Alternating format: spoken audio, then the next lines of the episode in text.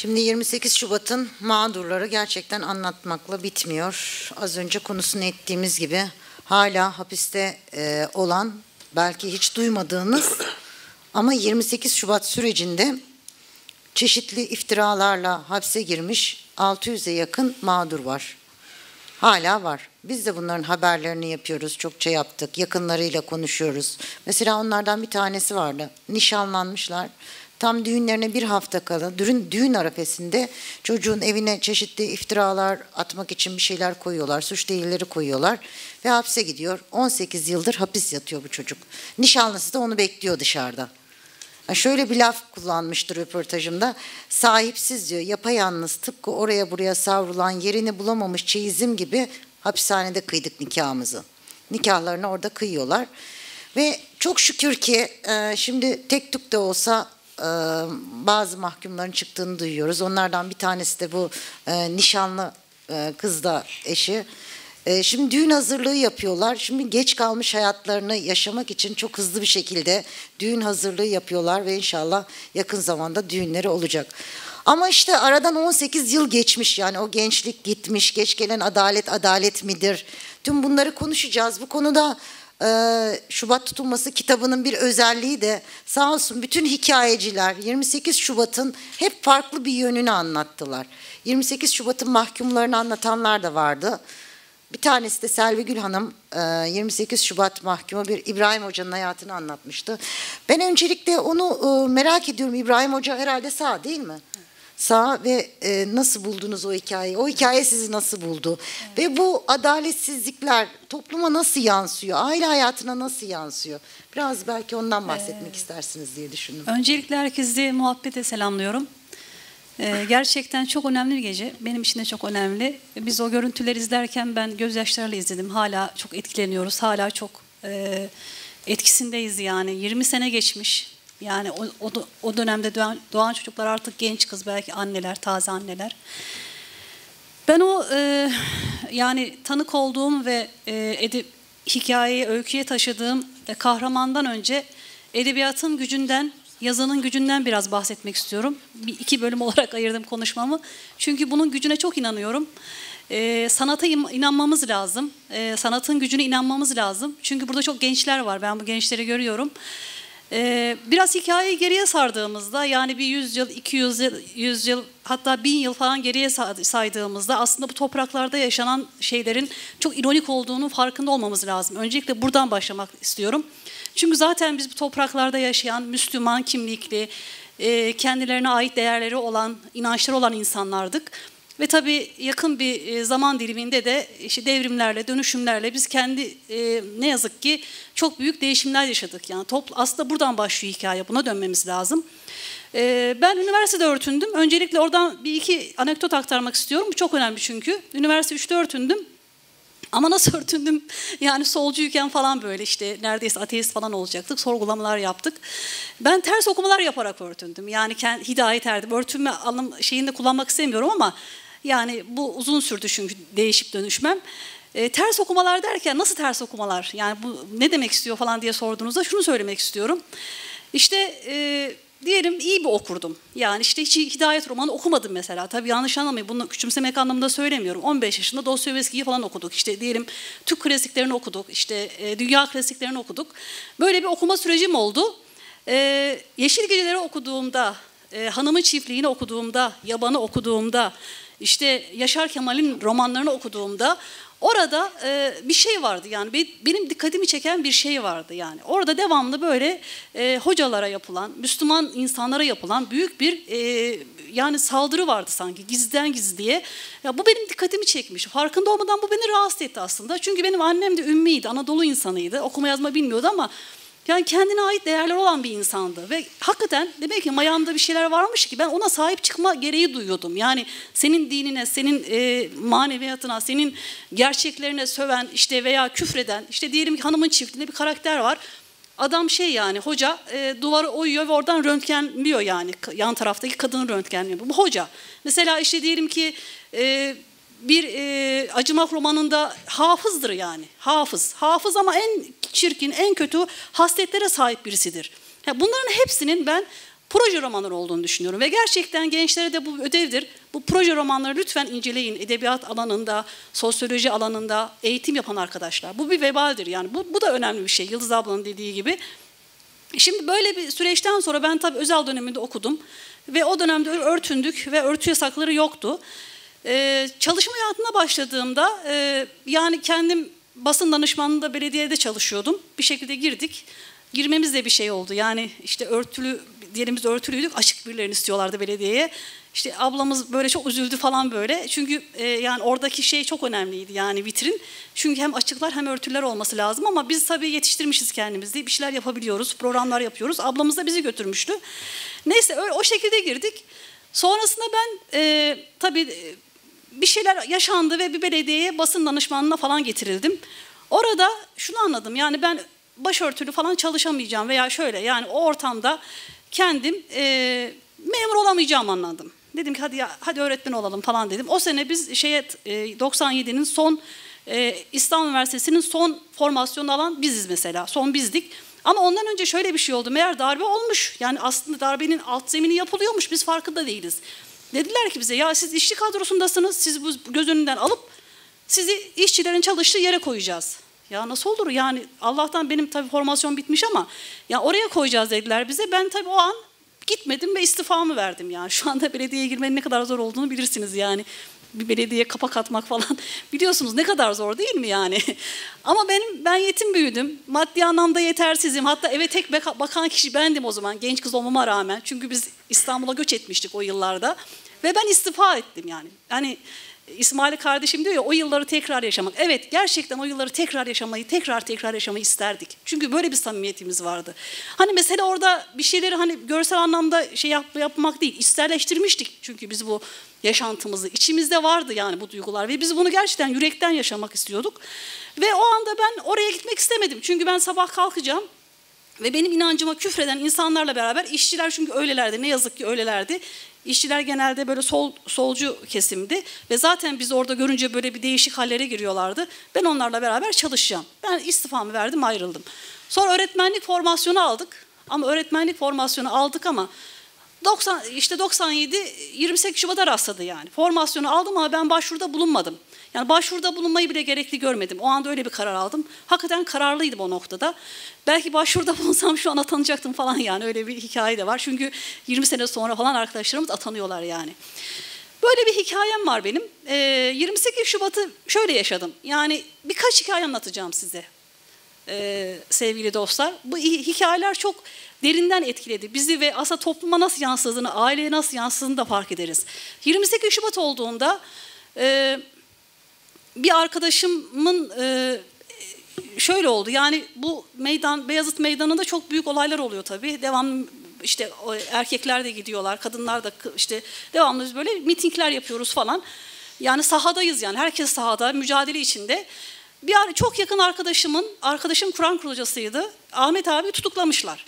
Aman biz bunu bir duyduk hemen koştura koştura Ahmet abinin evine gittik. Yani üç katlı bir ev küçük çekmecede. Ya gittik eve yani polisler gelecekler biz evdeyiz böyle ben telefon defterim falan orada unutmuşum üst katta unutmuşum. Yani diyoruz ki ya bu şey olsun yani artık e, gelecekler ama hani bu, bu evi diyelim. Çünkü evde kitaplar var bir sürü kitaplar var falan böyle işte. Arkadaşımız da çok iyi okurdu mesela İran devrimini falan incelemiş falan böyle şeyler yani. Tabii onlar çok sakıncalı. Neyse polisler geldiler. İnanın soba borusuna kadar e, bakmışlar. Hatta ben telefon defterini yukarıda unutmuşum. Telefon defterini görmemişler. Çünkü bir telefon defterinin ele geçirilmesi çok korkunç bir şeydi yani. Ben o an hiç unutamam mesela. Ahmet abiye sonra ne oldu? Yani bakın herhalde sanırım e, içeride bir, birkaç gün kaldı. Çok fazla kalmadı. Yani bir iki gün falan kaldı. Çok gerçekten çok sevdiğimiz bir aile. Benim zaten samimi arkadaşım. Ondan sonra bu aile çocukları e, bir hastalığa yakalandı ve yavaş yavaş erimeye başladı. E, böyle bir imtihanla e, muhatap oldular ama ama çok değişik bir şey oldu. Bu insanların inançlarında müthiş bir sarsılma oldu. ya çok değişik bir elhamdülillah şimdi çok normalleştiler Allah'a şükür ama ben o olayların çok etkili olduğunu düşünüyorum. O hapishane döneminde ne, ne yaşadılarsa artık. Ve bunlar şey yalancı peygamberler falan var. Yalancı peygamber var bir tane. Onun peşine düştüler ya. Öyle e, çok abuk subuk şeyler böyle yapmaya başladılar evlerine gittiğimizde falan. Neticede böyle bir süreç yaşadılar. Ee, yine e, ben yakın bir zamanda okuldan uzaklaştırılan Hatice Kanlıtaş isimli bir arkadaşla, kardeşimizle ben Tokatlı kendisi hemşerim. Onunla bir röportaj yaptım. İnanın 10 yıl süren bir serüveni var. 10, 12 yıl, 12 yıl. 12 yıl süresince kendisi hem Almanya'da e, okuyor hem de Türkiye'de okuyaraktan e, doktor oluyor ama yani çok acı şeyler yaşıyor tabii. Çok bedel ödüyor kendisi. İbrahim Akar, Akar Hoca'ya gel, geldiğimizde benim hikayem bu. Şimdi tabii e, edebiyata yansıması lazım bu hikayelerin. Çünkü yani tarih kitapları veya işte diğer kitaplar bir şekilde yalın bir şekilde insanlara ulaşır ve didaktiktir yani öğreticidir ama hikayenin, romanın yani edebiyatın, sanatın yüreklere dokunması, yürekleri inşa etmesi çok daha kalıcıdır bence. O yüzden e, öncelikle e, Sevda Hanım'ı da e, bu konuda kutluyorum, tebrik ediyorum. E, yine emek veren Cemal Şakar abimiz de bu konuda bir kitap yaz, yazdı işte e, Abdullah Bey ile beraber. Ya bu önemli aslında ya. Bunun e, hikayesi romanı yazılmalı, filmi çekilmeli. Bu çok önemli bence. Bu çünkü nihayetinde kalıcı olacak olan aslında bunlar yani. Çünkü siz e, yani hala işte Jean Valjean'ı nereden tanırsınız? Sefilleri bilirsiniz. İşte oradaki ortamı bilirsiniz. Bunlar çok etkili olmuştur ama diyelim ki o kitap hep kalır yani. Ama diyelim ki Fransa'nın o dönemdeki tarihini çok fazla düşünemezsiniz. Algılayamazsınız. Bu sosyal medya falan tabii farklı ilişkiler doğurdu. Yani farklı iletişimler kurdurdu kendi aramızda da. Ee, aslında hayra da çevirdi, şerre de götürdü. Biz hayır tarafını kullanmaya çalıştık elimizden geldiğince. Bir gün işte bakıyorum böyle, e, bakarken işte bir demek ki ekliymiş bende. Bir hocamız yazıyor oraya işte ben işte uzun zamandan sonra e, camime geri geldim. Yani hapishanede yatmış, hapiste yatmış falan. Ben tabii birden bu benim dikkatimi çekti. Ya dedim hani ne kadar enteresan dedim. Ne kadar böyle hani bir an böyle camiye dönmesi, o hapishane hayatı bu benim çok dikkatimi çekti. Dedim ki ya ben yazayım dedim bunu. Hani bir sorayım nasıl bir şey yaşamış falan. Sonra ben hocaya sordum. Yani dedim hocam dedim ya işte dedim hani çok dedim hani etkilendim. Ee, bahseder misiniz dedim ya neler yaşadınız? Hatta dedim ben sizinle ilgili dedim bir hikaye bile yazmayı düşündüm dedim. Yanlış anlamayın dedim. Çünkü hani bu da aslında bir şekilde zor bir şeydir bunu söylemekte. Çünkü yazmak ayrı bir şeydir, yaşamak ayrı bir şeydir. Yani işin edebiyatını yapmak. Biz edebiyatını yapan taraftayız o anda. Ee, biraz çekinerek de sordum. O da bana birkaç şey anlat, anlattı yani. Çok az dedim hocam çok az bir şeyler söyleseniz bile yeter yani. Ya şöyle işte e, ya işte mesela hangi birini anlatayım? Bacım, bacım diye yazıyor. Bacım yazdı. Yani hangi birini anlatayım? Filistin askısında günlerce kaldım. Onu mu anlatayım? İşte e, her tarafımız yani irin kan içinde yaralar bereler e, yani büyük işkenceler içinde onu mu yazayım? İşte benim beş çocuğum vardı. İşte hasret kaldım çocuklarımdan. En sonunda beş çocuğum yetim kaldı işte. Hani eşimi kaybettim. Onu mu yazayım falan deyince tabii ben çok etkilendim yani. Hani insan gerçekten hikaye gibi bakıyorsunuz ama bunlar yaşanmış gerçeklikler yani. İsmail kardeşimin dediği gibi yani bunlar yaşandı yani bu topraklarda. İnsanlar bu acıları yaşadılar ve büyük bedeller ödediler ne yazık ki. Hala bedeller ödenmekte devam ediyor. Yani diyelim 28 Şubat'ta o olmadı işte 20 sene sonra avukatlık ruhsatını alıyor. Ya alsa ne olur ya kadın gelmiş ya kaç yaşına ne yapabilir ki yani? Gelmiş kadın 50 yaşına 60 yaşına. Avukatlık yapmasını mı bekliyorsunuz siz bu kadının yani? Böyle bir şey olabilir mi? Böyle bir komik bir durum olabilir mi yani? Yıllarını çalmışsınız. Hatta böyle bir de bir ablamız var.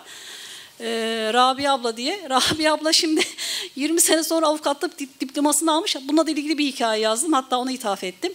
Yani e, dedi ya alsam ne olacak ya ben şimdi ne yapacağım diplomayı? Ya böyle bir trajikomik bir durumla da karşı karşıya kaldık yani gerçekten. Nihayetinde İbrahim Akar Hoca'nın e, eşi vefat ediyor ve çocukları yetim kalıyor. Şu anda tabii görevinde yani çok da değerli bir e, hoca kendisi gerçekten çok saygı duyduğum birisi. Ee, ve hala da şey yani böyle evlenmemiş falan çocuklarının başında ben de ona yazdım ya hocam ya millet ikinci üçüncü evleniyor yani siz dedim hala bekarsınız falan böyle Allah sizden razı olsun. Eşini de çok seviyor yani böyle e, onu paylaşıyor falan eşini çok sevdiği belli zaten ona olan bağlılığı.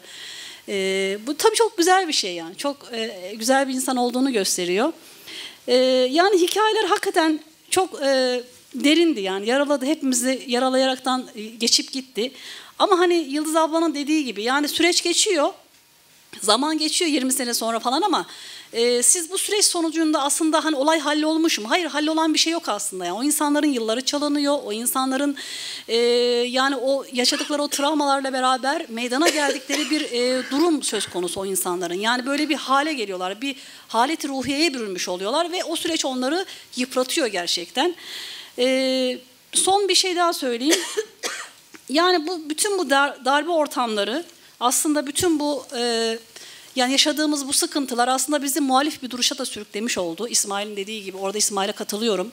E, ve gerçekten biz kendimizi çok müthiş bir şekilde inşa ettik. Zaten Nilüfer Gören'in Modern Mahrem diye bir kitabı vardır. Mutlaka okumanızı tavsiye ederim. Ya insan o dönemde zaten hani geleneksel anlamda örtülerden kimse rahatsız olmuyordu yani. Siz ne zaman bilinçlendiniz, ne zaman entelektüel, ne zaman böyle okuyan, işte böyle üniversitelerde e, yer aldınız. Çünkü sistem artık kendi mikrobunu üretmiş oldu. Yani sistem aslında kendi mikrobunu üretti. Yani biz onların mikroplarıydık aslında. Öyle oldu yani. e, ve bu sefer e, işte bir şekilde engel olmaya kalktılar.